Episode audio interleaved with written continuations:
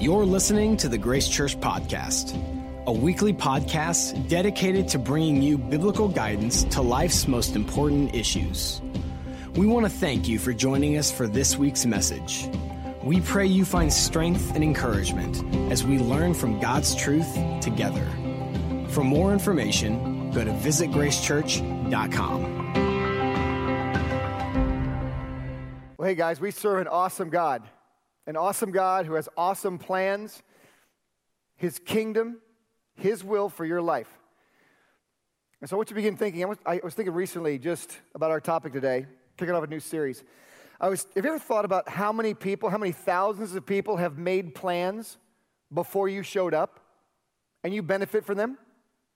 Like, how many people you may never meet have made plans for you? I mean, think about it for a second.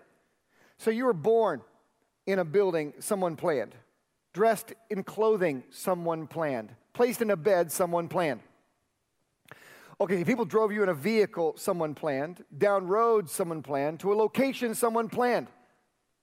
You went to schools someone planned, to learn lessons someone planned, to read books someone planned. And today we use electricity that someone planned, uh, with devices someone planned, to watch videos and movies that someone planned. Like, have you ever thought about how many thousands of people have planned and planned and planned for you before you ever showed up? Plans you had nothing to do with. You did not make those plans, you benefit from those plans. Now, guys, the same is true for God, but on a galactic and eternal scale. God chose to bless us in Christ with His eternal plan. God chose to bless us in Christ with his eternal plan. I don't think we realize how God planned from eternity past, before time began, made eternal plans off into the future in Christ, plans that we had nothing to do with, we did not organize, but in God's will, in Christ, we stepped into and we benefit from God's awesome plans.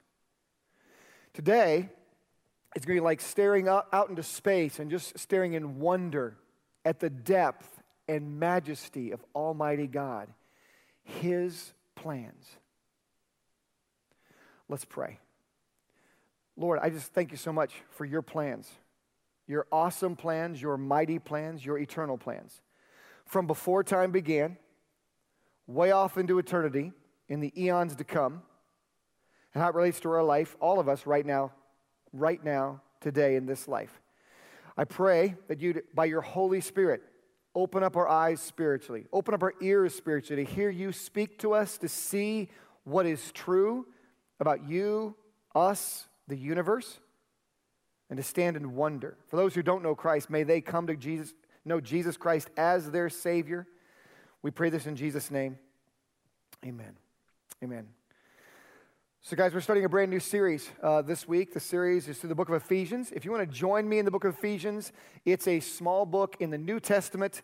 We're going to be in Ephesians chapter 1, verse 1, and start making our way the next several weeks uh, through the book of Ephesians. Our theme, uh, what we're going to see for the next several weeks in this series, is that it's all about Him. It's all about Him. Everything is about Jesus Christ. See, your life is not about you. My life's not about me, it's about Him. Love is about Him, success is about Him. It's all about Him. And so, I'm going to give you a little background on this book of Ephesians just briefly. If Paul uh, emailed the book of Ephesians back in the day, this would be the email header, the email header of Ephesians. Uh, Ephesians was from Paul the Apostle. Paul was actually sitting in jail uh, in the city of Rome when he wrote this book. Ephesians was to the church at Ephesus. Paul planted at least 14 or more churches throughout the course of his life. The church at Ephesus was one of his church plants. Paul was a church planting like we are. How? Okay, how did Paul get the letter from where he was in jail over 1,200 miles away to modern day Turkey to Ephesus by a man named Tychicus? So God was moving in Paul to speak out loud, dictate the letter. Tychicus stood outside the cell and wrote it down. And Tychicus hand carried that letter over 1,200 miles to the city of Ephesus. Like that's the email header if Ephesians was an, was an email.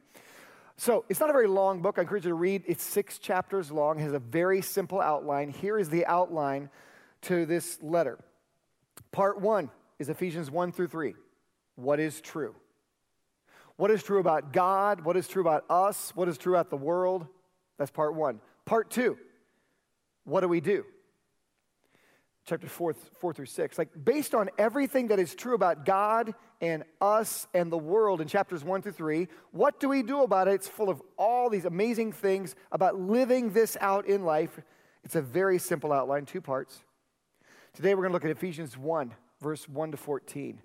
And our theme today is that God chose, He chose to bless us in Christ before time began with His eternal plan. And this concept of God choosing people often brings up questions in people's minds. Hey, does God choose people? Yes. Do people need to choose God? Yes. How does that work? I don't know. I, I don't know. But with this passage in Ephesians, there's a couple cross references you need to compare, read them so you can understand God's full heart. Uh, 2 Peter 3, verse 9, 1 Timothy 2, verse 5, Romans 11, 33 to 36. When you think about God choosing, does God care about all people? These passages are very, very helpful. Helpful for me, helpful for you. Okay, so today we're going to see Paul write about God's eternal plan. He's going to start off before time began in eternity past. And you're going to flash forward to the plans that he has in the eons to come, and then come back today in this life. Before time began, in eternity, today in this life. Let's begin. Okay, so Paul at the very start of this letter, like he does all of the letters that he writes, he writes like 13 letters of the New Testament. Paul wrote two thirds of the books of the New Testament. And in each of his letters, he put this like standard greeting to a church or standard greeting to a believer. And so in his standard greeting, he always addresses two things. He always addresses how God sees you if you're a Christian, and what God shares with you if you're a Christian. How God sees you, what God shares with you. How does God see you if you're a Christian? Might be different than how you see yourself. Verse 1, Ephesians 1, verse 1 says this Paul, an apostle of Jesus Christ by the will of God, to the saints who are in Ephesus and faithful in Christ Jesus. How do you see yourself? How does God see you? Like, this is what is true. How does God see you? If you have Christ as Savior, He sees you as a saint, which means holy or called out. He sees you as faithful. You say, I don't, I don't feel very faithful to God. I feel pretty unfaithful to God, to be honest. How does God see you as saints and faithful? He sees Jesus in you. He sees Jesus being holy in you, Jesus' faithfulness. That's how God sees you. That's who you really are in Christ. What does God share with you if you're a Christian? That's verse 2. Verse 2 says, Grace to you and peace from God our Father and the Lord Jesus Christ. Yeah, what does God share with you if you're a Christian? He shares grace and peace, grace, undeserved love inside you, peace, unexplainable calm inside you. How do you experience those things? That's Jesus living inside you. He shares Jesus with you if you have Christ as Savior. That's how God sees you. That's what God shares, and so, shares with you. And it's really easy for us to blow right by these opening words, which are so common, but they're incredibly profound. Okay. God, in his eternal love for us, he chose us to bless us in Christ with his eternal plan. Let's go through three parts. Before time began, we'll start there. Before time began, number one. Before time began, God chose us in Christ. Before time began. God Himself chose us in Christ. That's going to be verses three through six. We'll see in a moment, verses three through six. I was starting to think of an example of what it's like to be chosen. And I was reminded of like being in elementary school and the feeling of choosing teams for kickball. You ever been there? So there's these, you know, all the kids, they get in a big line. Two people are the captains, and they start choosing. And the earlier you're choosing, you're chosen, the better you feel. The longer it goes, the worse you feel. God chose us in Christ. He chose us. I've heard it said that there's a hunt, if you add up all the people that ever lived in the world, there's 100 billion people that have lived in this world. That's a big game of kickball. God chose us in Christ. So we're going to talk about God choosing us in Christ before time began. What's it mean to choose us? Well, it means, first of all, that He chose to give us every spiritual blessing we could possibly get. He chose to give us every spiritual blessing. Verse 3, Ephesians 1, verse 3 says, Blessed be the God and Father of our Lord Jesus Christ, who has blessed us with every spiritual blessing in the heavenly places in Christ. Like He chose to give you every spiritual blessing that you'll ever get. Spiritual blessings. Yeah, like the fruit of the Spirit love, joy, peace, connection with God, connection with others. Yeah, He chose to bless you with every spiritual blessing you'll ever get. God chose us, if you have Christ as Savior, in Christ. What's that mean? Well, it means that He chose to make it possible for us to stand before Him, before the throne of God, surrounded in His love. Verse 4. Verse 4 says, Just as He chose us in Him before the foundation of the world, that we should be holy and without blame before Him in love. Yeah, God chose us. And He chose to have us stand before the throne of God someday with total acceptance and love, overwhelmed by His love. Yeah, God chose us in Christ. What's that mean? Well, He chose to adopt into His family everybody who had received Christ as Savior. That's verse 5. Verse 5 says this Having predestined us to adoption as sons by Jesus Christ to himself, according to the good pleasure of his will. Yeah, the word predestined means that before something happens, God says it will happen. What did he predestine? He predestined us in Christ to adoption as sons.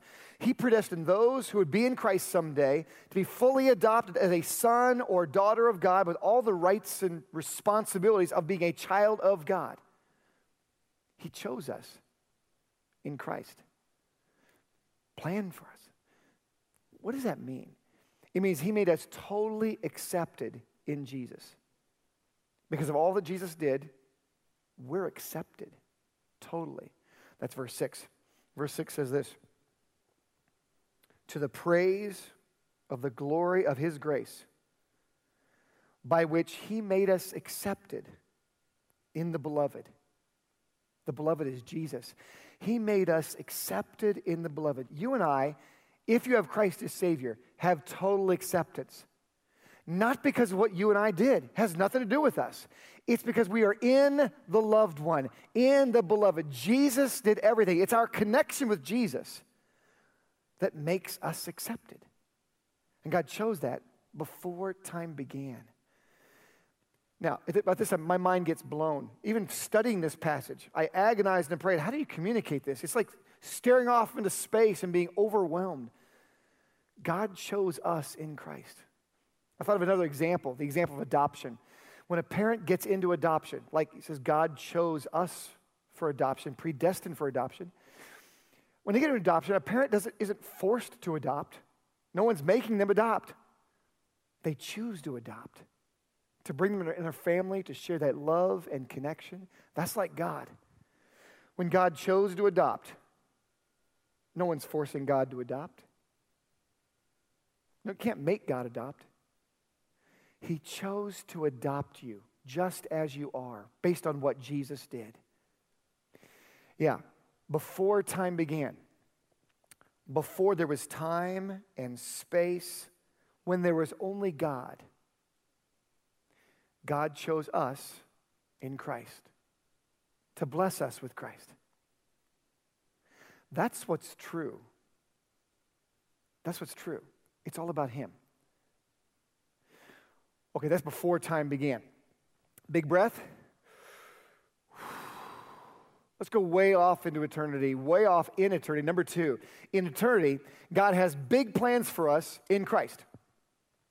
In eternity, God has big plans for us in Christ. That's going to be verses 7 to 12. I was starting to think of how people picture eternity and heaven. Here's one person's picture of heaven, uh, one person's picture of heaven. That looks terrible to me. I sure hope that's not heaven. Okay, there you got your wings and your cloud. Apparently, nobody wears shirts in heaven. Apparently, they're all little children in heaven. Apparently, everybody looks bored in heaven. I sure hope that's not God's plan in eternity, and it's not. These next few verses will blow your mind. God's big plans for us in Christ. You know, what are God's big plans? Well, they start with the riches of God's grace, verse 7. The riches of God's grace, verse 7. He says, In him we have redemption through his blood, the forgiveness of sins, according to the riches of his grace. Yeah, the riches of his undeserved love. There are riches in his undeserved love, like redemption, like forgiveness, like acceptance, like love. And he says about his grace in verse 8, which he made to abound toward us in all wisdom and prudence. The word abound in Greek means exceeding, beyond what you need, abounding and abounding. God's plans, His big plans for you, all are built around His undeserved love, abounding forever and ever. God has big plans for us in Christ. What's that mean? Means he, planned, he plans to fulfill all of his will by gathering everyone and everything together in one in Christ. Christ the gathering. That's verse 9. Verse 9 says this having made known to us the mystery of his will, according to his good pleasure, which he purposed in himself. Okay, so that says that God's will was once a mystery. No one knew what God's will was. It was a mystery. It was buried in God in his good pleasure. But the amazing thing is we can know God's will, the invisible God, by looking at Jesus and reading Scripture. And when you look at Jesus and read Scripture, we now know what brings God pleasure. What a privilege. You can know if it's God's will, God's pleased. I'm bringing God pleasure. Verse 10, it's Christ the gathering. He says in verse 10, that in the dispensation of the fullness of times, he might gather together in one all things in Christ, both which are in heaven and which are on earth in him. This phrase always cracks me up the dispensation of the fullness of the times. That's a mouthful. Uh, it's talking about a, t- a time period in the future, like after the end times, after the final judgment, when Christ will gather everyone and everything in unity, in love, in oneness, in Him as it always intended, as it should be. Yet God has big plans for us in eternity in Christ. Okay, what's that mean? It means that God's going to give you an inheritance. He's going to give you an inheritance. Oh, that's verse 11. Verse 11 talks about this. It says, In him also we have obtained an inheritance, being predestined according to the purpose of Him who works all things according to the counsel of His will. Okay, that says that we are now have obtained an inheritance, and that kind of makes sense because the moment God adopts you as a child, you share equally with the inheritance of Jesus. Whatever Jesus inherits, you inherit. That is your inheritance. What does Jesus inherit? Well, he inherits the rule of the universe rule of this world, everything in this world, the promises and eternal life. What is your inheritance? The universe, the world, everything in it, the promises, eternal life. You have a, your real inheritance is in Christ. God has big plans for us in Christ. At this point, you might say, why? Why would God do this? Why would God even create the world? For his glory, for his praise, for his credit. Verse 12. Verse 12 talks about that. It says this that we who first trusted in Christ should be to the praise of his glory. That people, you and I, the change in us, how God used us, the reflection of us in this world, we exist for the glory of God. We don't exist for ourselves. We benefit. We are blessed by the glory of God. We don't exist for ourselves. We exist so that God gets praise. We exist so God gets glory. I was thinking about long term planning. We're talking about planning in eternity. What is the longest term planning people in this world do? Maybe you're planning for a trip, you're planning for college, you're planning to purchase a house, you're planning to purchase a car, you're planning for retirement. Those are long term plans for us. God's plans go forever and ever and ever. I can't fathom that. His plans are ultimately, ultimately built around joy and the gathering, which brings him glory. And I say joy and the gathering. I had a little foretaste of that. Okay, I'll, I'll be honest. When the Chiefs won the Super Bowl, um, I experienced both joy and gathering. Okay, I watched the Super Bowl by myself. And when we won, I, I remember I, by, I wanted to watch by myself, to process by myself. I had a bunch of friends said they did that as well.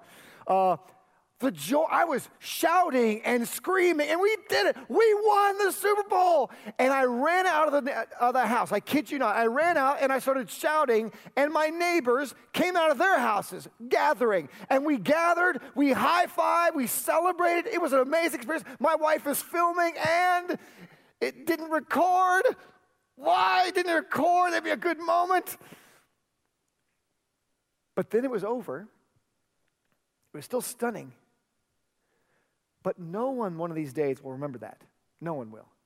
That's a foretaste of the joy and gathering in Christ someday, which is all built around Him getting credit, Him being number one, Him being praised. We went back to eternity past before time began. We went off in the eons of eternity in the future. What about today? Number three, in this life, God seals those who believe in Christ.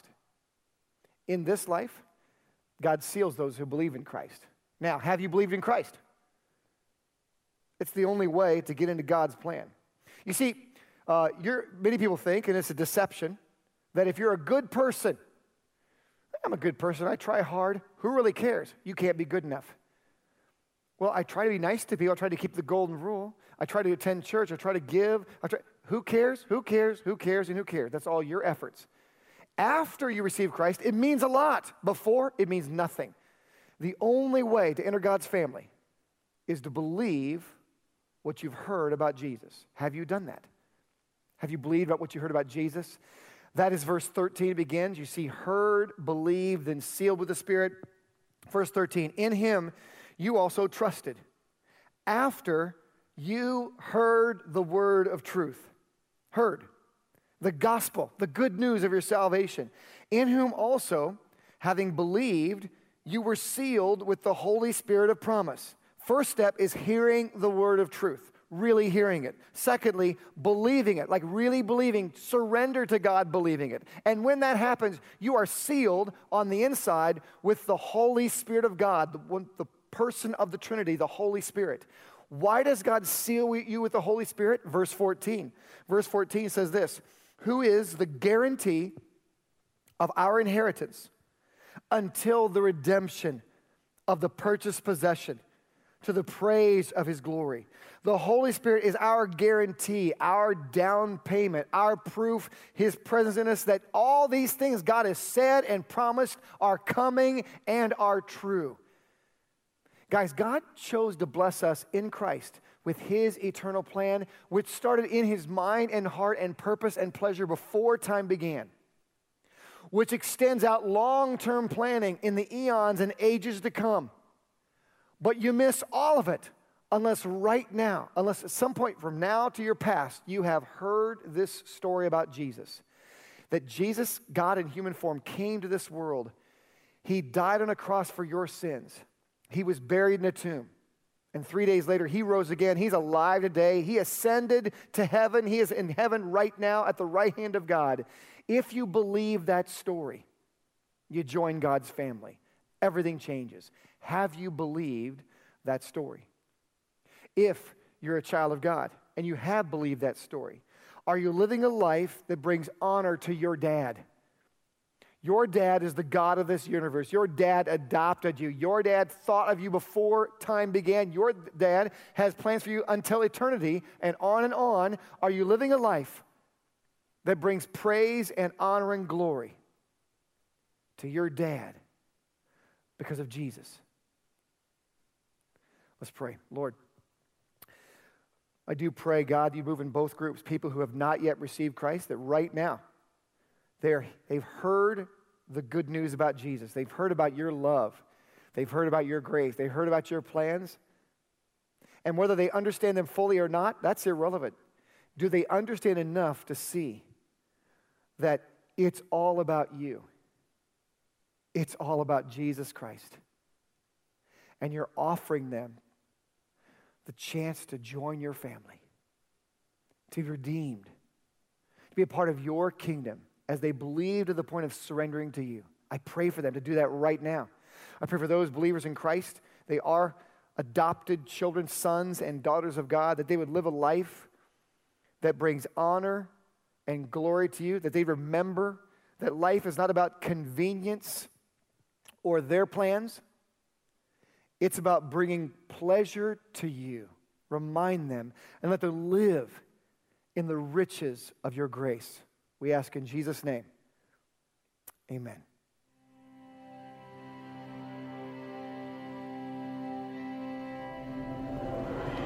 Thank you for listening to this week's message.